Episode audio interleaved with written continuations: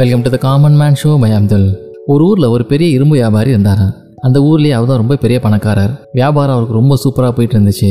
நிறையா தோட்டம் வீடுகள் நிலம் அது மாதிரி ஏகப்பட்ட சொத்துக்களை வாங்கி போட்டிருந்தாராம். அவருடைய வீடு ரொம்ப பெரிய மாளிகை. அதில் மனைவி அவரோட குழந்தைகளோட ரொம்ப சந்தோஷமாக வாழ்ந்துட்டு வந்தாராம். அந்த ஊரில் தேவையில்லாத பிரச்சனை எதுக்குமே அவர் போக மாட்டாராம் தான் உண்டு தான் வேலை உண்டு தன் வியாபாரம் உண்டு அப்படின்னு சொல்லிட்டு ரொம்ப ரொம்ப கண்ணு கருத்துமா தன்னோட வியாபாரத்தை பார்த்துக்கிட்டு இருந்தாராம். எவ்வளோதான் பணம் அதிகமாக சம்பாதிச்சாலும் இன்னும் அதிகமாக சம்பாதிக்கணும் இன்னும் பெரிய ஆளாகணும் வியாபாரத்தை விரிவு பண்ணிட்டே போயிட்டே இருக்கணும் அப்படிங்கிற மாதிரி எண்ணம் அவருக்குள்ளே தோண்டிட்டே இருந்துச்சான் இதுக்காக கடுமையாக உழைச்சி தன்னோட வியாபாரத்தை இன்னும் இன்னும் பெருசாக்கிட்டே இருந்தாராம். இப்படி நல்ல பெரிய அளவில் வளர்ந்துட்டோம் அப்படின்னு நினைக்கும் போது தான் பக்கத்தில் இருக்க ஒரு ஊருக்கு பிஸ்னஸ் விஷயமா ட்ரிப் போயிருந்தாராம். அப்போ அங்கே இன்னொரு பெரிய வியாபாரி ஒருத்தரை சந்திச்சாராம். அவர் ஒரு புது விதமான வியாபாரம் பண்ணிட்டு இருந்தாராம் இவரை கம்பேர் பண்ணி பார்க்கும்போது அவருடைய பண வசதி அப்படிங்கிறது ரொம்பவே பெருசா இருந்துச்சான் அவரு மாதிரியே தானும் இன்னும் பெருசா வளரணும் அப்படின்னு நினைச்ச இவரு ஊருக்கு திரும்பி வந்தோடனே அந்த புது வியாபாரத்தை பத்தி கொஞ்சம் கொஞ்சமா தெரிஞ்சுக்கிட்டு அதை தொடங்கி அதுல கவனம் செலுத்த ஆரம்பிச்சாராம் இப்ப தன்னுடைய பழைய வியாபாரமான இரும்பு வியாபாரத்துல கொஞ்சம் கொஞ்சமா ஒரு கவனம் சறுக்க ஆரம்பிச்சுச்சான் புது வியாபாரத்துல